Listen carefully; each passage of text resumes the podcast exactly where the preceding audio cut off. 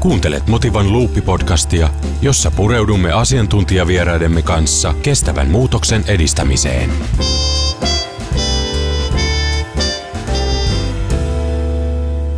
Kierrätettyjen kalvomuovien uudelleen käyttöä tuotannossa halutaan merkittävästi lisätä. Laajasti tunnustettu tapa edistää sitä on vapaaehtoinen ja toimijoiden yhteinen rakentamisen muovit Green Deal-sopimus. Tiedon lisäämiseksi Motiva on tuottanut ympäristöministeriön rahoittamana rakentamisen muovit verkkokoulutuksen, joka on suunnattu rakennusalalle ja koko toimitusketjun käyttöön. Koulutus on osa sopimuksen toimeenpanoa. Luppi-podcastin vieraina Anne Kaiser Sandkopan Finlandista ja Mats Albeck Raniplastista ja äänessä nyt on Sirpa Mustonen Motivasta. Tämän rakentamisen muovit Green Deal-sopimuksen tavoitteena on lisätä kierrätettyjen kalvomuovien käyttöä muovituotannossa niin, että vuoden 2027 loppuun mennessä tuotannossa käytetystä raaka-aineesta peräti 40 prosenttia olisi kierrätettyä materiaalia. Miten arvioisitte tätä tavoitetta ja sen onnistumista? Joo, kiitos. Että voin tulla tänne kertomaan tämän rakentamisen muovi Green Deal-sopimuksesta. Ja, ja tuota, tämä tavoite on tosiaan meidän mielestä haastava ja kunnianhimoinen, mutta ihan, ihan kylläkin toteutettavissa, kun kaikki osapuolet tässä arvoketjussa saadaan mukaan tähän, tähän työhön. Niin. Kiitos minunkin puolestani ja sanotaanko, että ehkä minä olen vähän enemmän optimistin puolella tässä, että niin kuin 40 prosenttia ei välttämättä ole mahdotonta ja vaikuttaa, että tässä on jo hyviä lähtöjä tälläkin hetkellä. Totta kai se vaatii työtä ja eihän sitä ihan kaikkialle pysty niin soveltaakaan, mutta tavoitteet pitää olla ja rima pitää asettaa tarpeeksi korkealle. No miten tähän tavoitteeseen käytännössä edetään? Että mitä se edellyttää muovialan eri toimijoilta?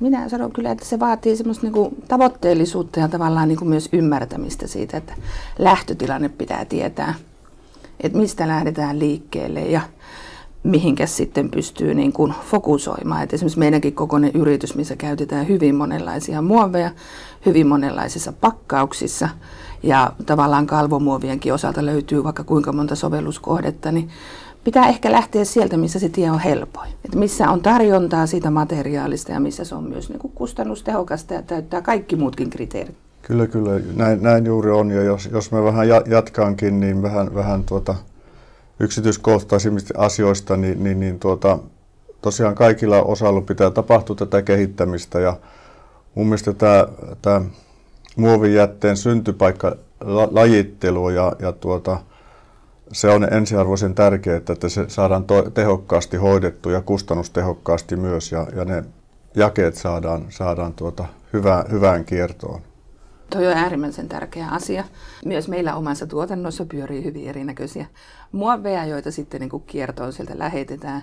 Ja tavallaan se, että vaikka meidän materiaalit olisi pakattu miten, niin emmehän me voi käytännössä vaikuttaa kovinkaan paljon asia, mitä siellä työmaalla tapahtuu faktisesti tai mitä tapahtuu sitä seuraavissa vaiheissa. Me voidaan opastaa tai me voidaan neuvoa, mutta en minä ole siellä sitä päätöstä tekemässä, meneekö se polttoon vai kiertoon. Tämä tekniikka on kehittynyt kyllä valtavasti viime vuosien aikana, että nämä uusiointilinjat ovat kehittyneet niin kuin pesu, lajittelu ja ekstrudointi kehittynyt ja, ja tekniikkaa siellä voidaan hyödyntää sitten tuottamaan entistä parempaa laatusta ja tasalaatuisempaa uusiomuovia. Se toimii meillä sitten Raniplastilla meidän monikerroslinjoilla sitten optimaalisesti. Minkä vuoksi alun perin liityitte sopimukseen? Mitä hyötyä sopimus tuo yrityksillenne? Jos me aloitan, niin me, me tuota, haluamme liittyä tähän sopimukseen, koska me ollaan merkittävä toimija tällä segmentillä ja haluamme toki edistää muovin kierrätystä. Ja, ja tuota, tässä sopimuksen tavoitteet ja Raniplastin kasvustrategian tavoitteet ovat hyvin samansuuntaisia ja, ja sitten uskomme, että tässä yhdessä tekemisen kautta päästään, päästään hyvin, hyvin tulokseen sitten. Ja voi jo sanoa, että tässä on jo huomattua asiakkaiden kanssa keskustelussa, että tätä rakentamisen Moving Green Deal-sopimuksesta puhutaan ja kun on tehty kotiläksyt hyvin, niin sitten se on mukava lähteä näihin keskusteluihin. No miksikä Sankobään tähän liittyy? No meillähän on siis ylipäätänsä konsernina tämä hiilineutraaliustavoite vuonna 2050 globaalisti. Suomi Pohjoismaat lähtee vuodesta 2035 eteenpäin. Me ollaan hyvinkin tarkkaan määritelty meidän niin kuin suurimmat päästövaikutuspisteet mukaan lukien arvoketju, raaka-aineet, pakkaukset ja muuta. Ja tavallaan meillä tässä tiekartalla prioriteetteina on juurikin raaka-aineet, pakkaukset ja logistiikka. Ja pakkauksissa meillä on siis niin kuin varsin kunnianhimoisia tavoitteita jo niin kuin ihan globaalisti, mutta et se, että me tunnistetaan ja tiedetään, että mihin, mihin me halutaan lähteä ottaa kiinni näissä pakkausmuoveissa, niin tämä Green Deal on äärimmäisen konkreettinen työkalu myös kertoa talon sisällä ja toisaalta osallistaa sitten muita toimijoita arvoketjussa. Ja me ollaan sen kokoinen talo ja sen verran tämä kunnianhimo, että me halutaan myös olla se edelläkävijä, joka näyttää sitä tietä, että tämä ei ole mikään.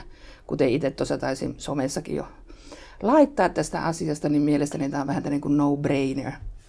Et en ymmärrä, että miksi kenenkään pitäisi epäröidä liittyä tähän, että tässä niin kuin tärkeä asia äärellä olla.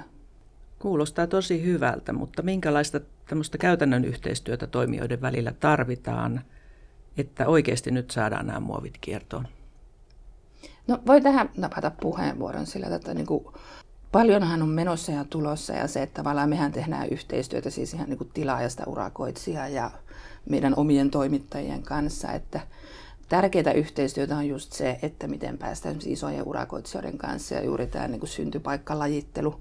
Ja toisaalta meille olisi myös tärkeää ymmärtää, että mitä tapahtuu sitten seuraavassa vaiheessa että meneekö ne oikeasti sinne kiertoon tai saadaanko me siitä jotain niin takaisin, että me ymmärretään, että mitä siinä tehdään, mutta ne on nyt niin kuin ensimmäisiä asioita, mitkä nousi mieleen.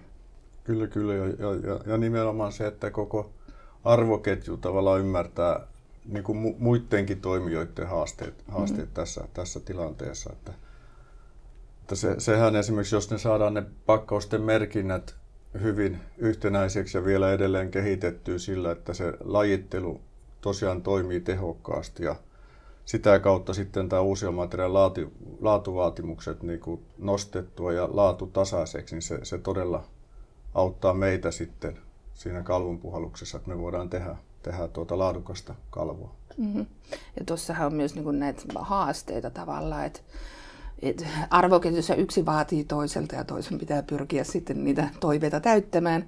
Ja muuten, muuten se iso kysymys on juurikin se, että saadaan niin korkealaatuista materiaalia kiertoon. Yhtä lailla se on siellä meidän päässä sitä, että niin kuin ei ole sitä tarraa eikä etikettiä eikä turhaa merkintää ja näin poispäin. Mutta et sit se, että niin kuin sanoit tuosta, että nämä niin kuin kierrätyslinjastot kehittyy – ja muuten, mutta et sitten, että niin kuin läpinäkyvyyttä pitää saada siihen, että esimerkiksi puhutaan tämmöisistä, ei pelkästään meidän, vaan monen muunkin valmistajan, esimerkiksi sementtipohjaisista, vaikka laastit, kuivabetonit, tasotteet, monet muut asiat, että siellähän on vääjäämättä niitä epäpuhtauksia tai merkintöjä tai muuta, mutta tähän voidaan palata vähän myöhemmin. No miten kannustaisitte nyt muita alan toimijoita liittymään mukaan tähän sopimukseen? En tiedä, minä nyt olen omalta osaltani tuossa Green Building Council Finlandin hallituksen puheenjohtajana haastanut mukaan kaikki meidän jäsenyritykset, jotka edustavat koko rakentamisen arvoketjua hyvin laajalti. Joo, kyllä mitä enemmän toimijoita on mukana, niin, niin sitä enemmän vaikuttavuutta saadaan. Että ei siinä niin kuin yksi toimija vielä yksin pystyy kauhean paljon, mutta sitten kun kaikki tehdään yhdessä, niin mm. siitä tulee hyvää. Ja ne hyvät esimerkit hän vie eteenpäin. Ja se, että jos kerrotaan, että niin kuin, kyllä tämä on mahdollista, että vaikka ei tarvitse kaikkea sataprosenttisesti tänään tehdä, niin onhan sinne vuoteen 2027 aika. Osittain ehkä jo vastasitte tähän seuraavaan kysymykseen, mutta tämmöinen kysymys oli mulla mielessä, että onko tämä kiertotalous mielestäni edennyt tasaisesti muovialalla, että ovatko kaikki tahot yhtä valveutuneita? No kyllä mun mielestä pikkuhiljaa alkaa tämä kiertotalous ajattelu olla, olla arkipäivää muovialalla. Että, että kyllä se on, se on mun mielestä hyvällä, hyvällä tasolla verrattuna miten se oli esimerkiksi viisi vuotta sitten. Että nyt puhutaan enemmän samaa kieltä ja, ja, ja kuten tuossa aikaisemminkin korostin, tämä uusiomateriaalin tasaisen laadun merkityksen, se on meillä ainakin ensiarvoisen tärkeää, jos sitä ymmärretään, että saadaan hyvä lopputuote sitä kautta. Joo, joo. Varmasti on tehty isoja harppauksia toiset tekee pidemmälle ja nopeammin, mutta kyllä koko alan pitää mennä niin kuin yhtä vauhtia. ja pidemmälle maaliin. Ja siis niin kuin, että paljon on tehty, on tehty isoja loikkia, mutta koko alan pitää mennä siihen niin kuin eteenpäin. Ja se, että niin kuin joku saa sitä kiinni ja tekee jonkun hyvän jutun ja kertoo sitä muillekin. Että tavallaan se semmoinen, että niin kuin omissa poteroissa ja siiloissa tekeminen ei auta ketään. Ja tavallaan se, että mitä enemmän eri toimijat, esimerkiksi me meidän toimittajiemme ystävällisesti tähän patistamme, niin sitä enemmän taas niin kuin meidän muovien toimittajat niin kuin ehkä tulevat meille itsekin aktiivisesti näitä ratkaisuja tarjoaa, kun tietää, että se ei välttämättä ole semmoinen, että ei me lähetä tästä, että niin kuin kustannukset, eurot ensin, maailma muuttuu. No, tuleeko teillä mieleen, että mitkä voisi olla tällaisia pahimpia pullonkauloja ja esteitä tässä kierrätyksessä tällä alalla? Ja nyt kyllä, kyllä meillä tällä hetkellä on tämä hyvä ja laadukkaan kierrätysmateriaalien puute estää sen lisäämisen tällä hetkellä. Että me voisimme käyttää hyvin paljon enemmän tänä päivänä kuin mitä on, on saatavana markkinoilta. Et se, se on kyllä yksi, yksi tärkeä asia, että saadaan lisää, lisää materiaalia käyttöön.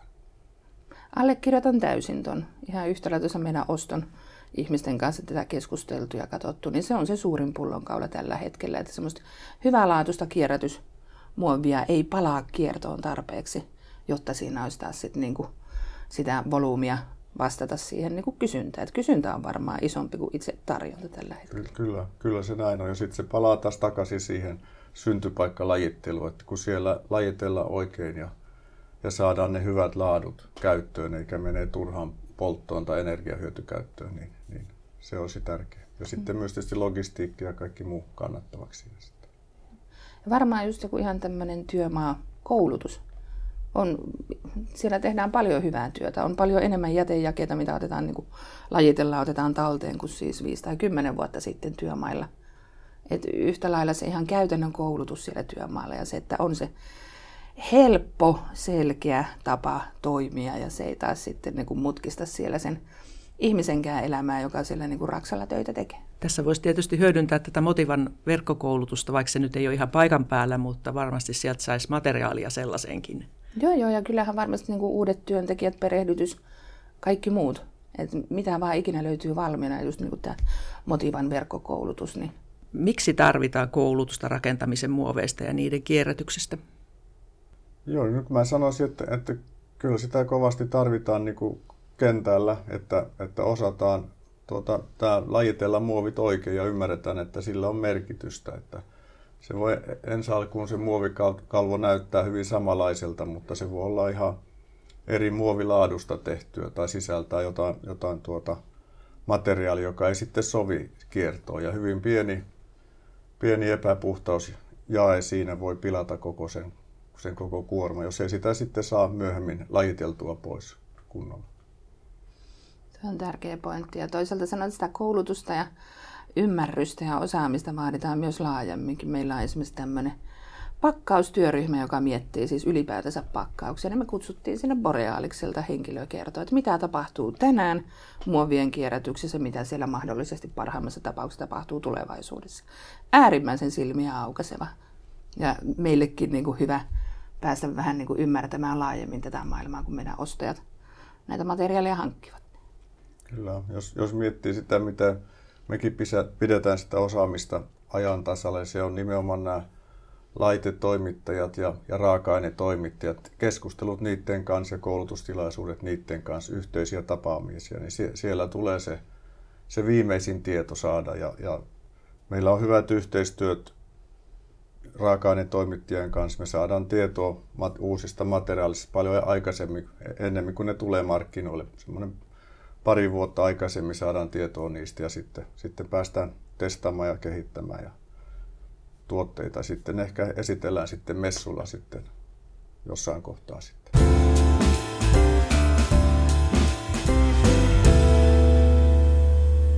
No millä tavoin tuotte näitä ympäristö- ja ilmastonäkökulmia omille asiakkaillenne esiin? Sanoit, että siinähän mun kaikki päivät meneekin. meillä on siis niin kuin varsin kunnianhimoinen ja paljon työtä tehty. Että siis kaksi vuotta ollaan rakennettu meidän hiilitiekarttaa ja vastuullisuustiekarttaa. Eli aina tärkeää muistaa se, että se ei ole pelkästään hiili- tai kiertotalous, vaan se on isompikin kuva, mitä tässä pitää huomioida. Siis ihmiset ja biodiversiteetti ja monta muuta asiaa, niin totta kai me nyt viestitään aktiivisesti ylipäätänsä. Me keskustellaan meidän asiakkaiden eri sidosryhmien kanssa ihan tämmöinen systemaattinen keskustelu, että otetaan vaikka puolitoista kaksi tuntia palaveri käydään läpi meidän molempien tavoitteet ja ymmärretään vähän, että mitä haetaan siellä esimerkiksi tilaajan päässä, mitä me tehdään, mitä meiltä odotetaan. Ja on paljon kaiken näköistä yhteiskehittämistä myös. Ja just niin kuin, no, ei me ihan tänne niin kuin rakentamisen muoveihin, mutta esimerkiksi niin kuin puulavojen osalta ollaan sitten yhdessä kehitetty tämmöisiä kierrätysjärjestelmiä kertolavoille. Ja muuten, mutta sanoin, että se viestintä itsessään on yksi asia, mutta se konkreettinen yhteistyö ja niin kuin se niiden yhteistyön paikkojen ja niin kuin projektien ja tekemisen löytäminen on ehkä se kaikista tehokkain. Raniplastilla ollaan to, useamman vuoden ajan jo tuota, selvittänyt oman toiminnan ja, ja meidän tuotteemme tuota, hiilijalanjälkiä ja ympäristövaikutuksia äh, elinkaariarviointien avulla. Ja kyllä melkein kaikissa asiakastapaamisissa tänä päivänä sekä isojen, kuten Saint Gobainin mm. kaltaisten yritysten, mutta myös pienempien yritysten kanssa – tulee keskustelu näistä asioista ja se on, se on hyvä, kun on tuota pohjatyö tehty sen osalta, että voi, voi esittää selkeitä vastauksia ja vaihtoehtoja sitten, että asiakas on loppupäässä sitten päättää, mitä hän haluaa, haluaa ja mitä hän tilaa. No meneekö se niin yksityiskohtaiseksi, että asiakkaille kerrottaisiin ihan käytetyistä kalvomuovilajeista? Onko tämmöisiä yksityiskohtia ihan me ei, ker- ei, ei kerrota kovin yksityiskohtaisesti niin kuin raaka-aineista, mitä raaka-aineita siellä on sisällä, mutta, mutta voimme, voimme kertoa niin kuin pääpiirteitä ne tyypit ja, ja niin kuin osuudet, jos puhutaan niin kuin neitsellisestä materiaalista tai kierrätystä materiaalista, mitkä ne osuudet ovat ja mitä se sitten eri, eri vaihdot tarkoittaa sitten, sitten esimerkiksi hiilijalanjäljen suhteen. No totahan me kysytään myös. Me kysytään myös sitten noita ihan kolmannen osapuolen verifioimia ympäristöselosteita. Niihin voidaan palata varmaan jossain hetkessä, mutta tota, niin, en tiedä, mehän käytetään paljon niin LDPE-muovia.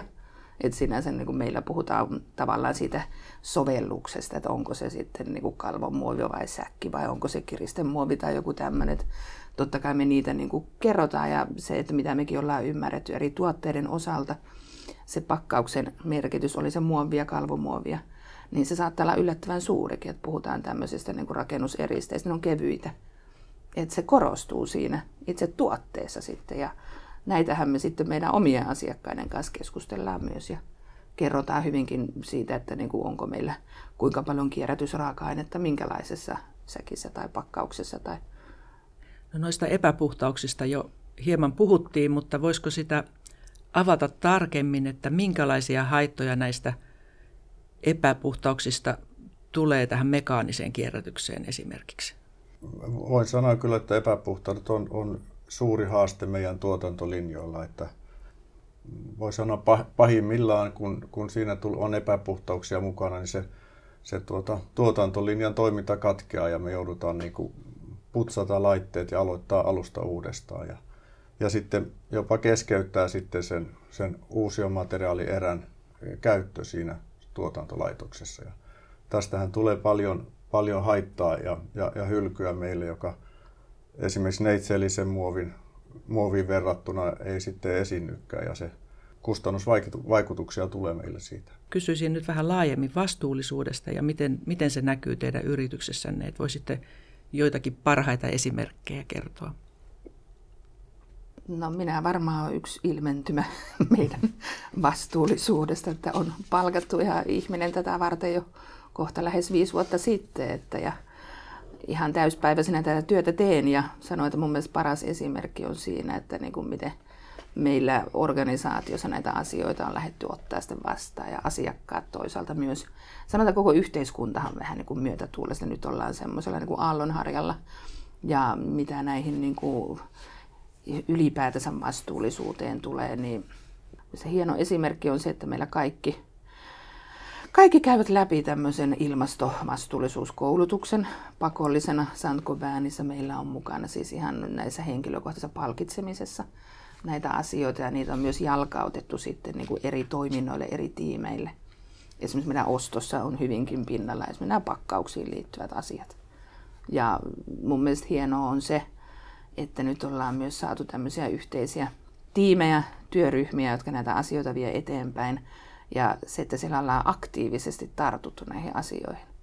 Meilläkin nyt lähtee siis niin kuin pilotointiin semmoista 30-pinnasta kierrätysraaka-aine, kalvomuovia tuolla. Ja siitä aina opitaan sitten lisää. Ja ne vie niitä asioita eteenpäin. Myös, myös meillekin nämä vastuullisuusasiat ja kestävä kehitysasiasta on, on, on, niillä on keskeinen rooli meidän strategiassa ja, ja kasvustrategiassa. Ja, ja Raniblast on investoinut voimakkaasti viime vuosi aikana uusiin kalvolinjoihin ja, ja painokoneisiin. Ja, ja näissä tämä energiatehokkuus ja materiaalitehokkuus ja, ja, ja jätteiden minimointi on keskeisiä asioita. Ja, ja parhaillaan meillä on rakenteilla tuota, muovihyllylle ja, ja puhtaalle muovijätteelle ihan täysin uusi uusiointilaitos, jossa sitten sitä kautta voimme nostaa tämän kierrätetyn materiaalin käyttöön meidän, meidän tuota, tuotannossa. Ja sitten me, me käytämme sähköenergiaa, joka on, tulee uusiutuvista energialähteistä ja selvitämme parhaillaan biokaasun käyttöä sitten laitoksessa ja painokoneissa. Toinen esimerkki voisi olla tämä sahatavarakääreiden niin sanottu closed loop-ekosysteemin kehittäminen, mistä sä Anni jo vähän mainitsitkin sen tapaisista toiminnoista, niin missä me sitten yhdessä yhteistyökumppaneiden ja, ja asiakkaiden kanssa lisätään tämä sahatavarakääreiden kierrätystä sillä lailla, että, että sahalaitokset viestittää eteenpäin heidän asiakkaille, että sitä, se on arvokasta muovijätettä, mitä pitää saada kiertoon ja, ja logistiikkayritykset sitten kerää tämän, nämä kalvon loppukäyttäjiltä ja sitten ne menee uusiointilaitoksiin ja, tai laitokseen ja, ja, ja sieltä sitten uusiogranulaattina meille takaisin. Me voidaan tehdä, tehdä raniplastilla muovikalvoja niistä tai sitten, ja sitten edelleen Artpakilla taas sahatavarahuppuja. Meidän tytäryhtiöllä Artpakilla tehdään sahatavara ja, ja liukuesteitä muovikalvoihin. Jos tällä hetkellä on sitten ongelma se tasalaatuisen kierrätysraaka-aineen ikään kuin puute, että sitä ei ole riittävästi, niin tuleeko vielä mieleen jotain, mitä sille nyt voitaisiin niin kuin aika nopeastikin tehdä tälle asialle? Osin toi, mitä vastasit, niin sehän jo edistää varmaan sitä hyvän raaka-aineen saatavuutta, mutta onko jotain muuta vielä, mikä teille tulisi mieleen tähän loppuun? No ehkä juuri vähän linkaten tuohon ja se, että mitä meillä tehdään tehtailla. Että sielläkin niin kuin paljon, meiltähän lähtee ne muovit kuitenkin aina kiertoon päänsääntöisesti. Mutta just tuo niin kuin selkeä suljettu kierto, missä niitä tietoisesti ohjataan sitten takaisin tiettyyn paikkaan, niin sehän on se, että sillä tavalla saadaan ne niin kuin arvokkaimmat, puhtaimmat materiaalit selkeästi kiertoon. Ja sitä kun lähtee kasvattaa, niin siitähän se kertaantuu sitten. Että... Kyllä, kyllä ju, juuri näin, että pienistä purosta syntyy sitten se iso, iso volyymi sitten. Onko nyt jotain, mitä vielä haluaisitte sanoa tämän lisäksi, mitä on jo puhuttu? Mulla olisi kaksi asiaa. Toinen on, että mä haastan kaikki kalvomuovien valmistajat tulemaan meille rohkeasti tarjoamaan uusia ideoita. Me ollaan valmiita lähteä yhdessä niin kuin kehittää ja hakea. Et se, että meidänkin pakkausmateriaalin valinta. Me ei voida ottaa kaupan hyllyltä suoraan. Se testataan, se pyöritellään aika monessa liemessä ennen kuin me päästään siihen niin kuin lopulliseen valintaan siinä. Mutta ilman sitä, että meille niin kuin tarjotaan ideoita, pyydetään mukaan miettimään, kehittelemään, niin eihän me päästä eteenpäin. Ja toinen asia, mikä niin kuin tulee mieleen tässä, että miten niin kuin ihmisten niin kuin ajatusmaailmankin pitää muuttua. Se, että meillähän on niin kuin nättiä keltaista pakkausta, esimerkiksi tuolla Weberin kuiva tuotteiden maailmassa, niin ihan yhtä lailla niin kuin voin kyseenalaistaa, että haittaako että jos se nyt ei ole niin kirkkaan keltaista. Eihän se siihen tuotteeseen itsessään vaikuta, jos kaikki muut tekniset ominaisuudet ja kriteerit täyttyy. Ja se, että jos, niin kuin, tämä nyt menee vähän tästä kalmumuovista ohi, että jos meillä olisikin suursäkit, jotka olisi harmaita, tehty kierrätys granulaatista ja muusta, niin sehän on myös oikeasti konkreettinen viestintäkeino. Että tämä ei ole enää itseellistä, vaan tässä on vaikka se 40 pinnaa kierrätysraaka-ainetta, mutta se vaatii sitä ajatustavan muutosta. Kyllä juuri näin, että sitä pitää miettiä vähän, että, että voiko tästä näitä ulkonäköaspekteista vähän tinkiä mahdollisesti ja sitä kautta saada sitten lisää, lisää kierrätettyä materiaalia kalvoihin. Ja myös painatus, painatuskin on toinen asia, että se varmaan riittäisi ehkä vähän kevyempi painatus, kevyemmät värit ja vähemmän painoväriä siihen, siihen tuota kalvon, kalvon pintaan. Niin kaikki nämä asiat vaikuttaa mm. sitten ja edistää myös sitten kierrätystä. että sitten se on, kun, kun sitä kalvoa kierrätetään, niin se on helpompi kierrättää sitten ja aiheuttaa vähemmän ongelmia sitten kierrätysprosessin aikana. Ja vielä tähän pitää lisätä, että niin kuin kierrätys, kiertotalous, vähähiilisyys, ne on kaikki niin kuin tärkeitä asioita, jotka kulkee käsi kädessä. Mutta aina pitää katsoa myös sitä kokonaisuutta. Se voi olla, että jossain kohtaa kannattaakin miettiä, että otetaanko pikkasen vahvempi kalvo, jota käytetään sitten vähemmän. Semmoinen, että se niin kuin pitää miettiä oikeasti ne pienet palaset kohille ja siitä sitten syntyy hyvä kokonaisuus.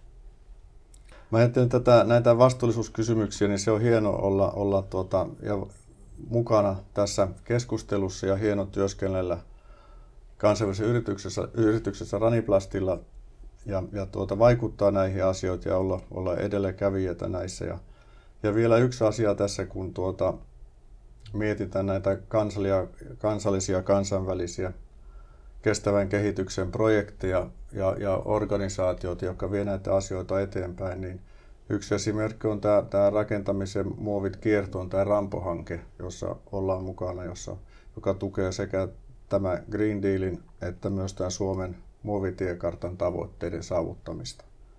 Ja siinä, sehän on ympäristöministeriön osa rahoittama ja, ja tuota, siinä on mukana myös tämä muoviteollisuus ry ja muutama muu alan Näitä vaan lisää näitä hankkeita. Meillä oli mielenkiintoinen keskustelu tässä meidän niin kuin pakkaustyöryhmässä muovia osalta just siitä, että miten voitaisiin helpottaa esimerkiksi meidän oston elämää.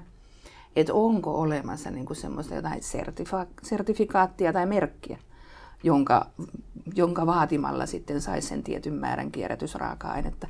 Jotain on, mutta se kuulosti pelottavan monimutkaiselta. Mutta tässä on sellainen kehitystyön paikka myös, että josko maailmalta rantautus tai itse kehitettäisiin, niin kuin sehän helpottaa aina sit sitä niin kuin läpinäkyvyyttä ja tietää ne kriteerit, millä siellä on menty. Ja se on helppo sitten jossain hankintadokumenteissa myös sitten niin kuin kertoa.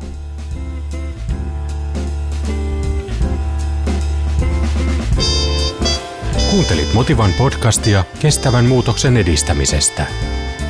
Lisää tietoa aiheesta www.motiva.fi.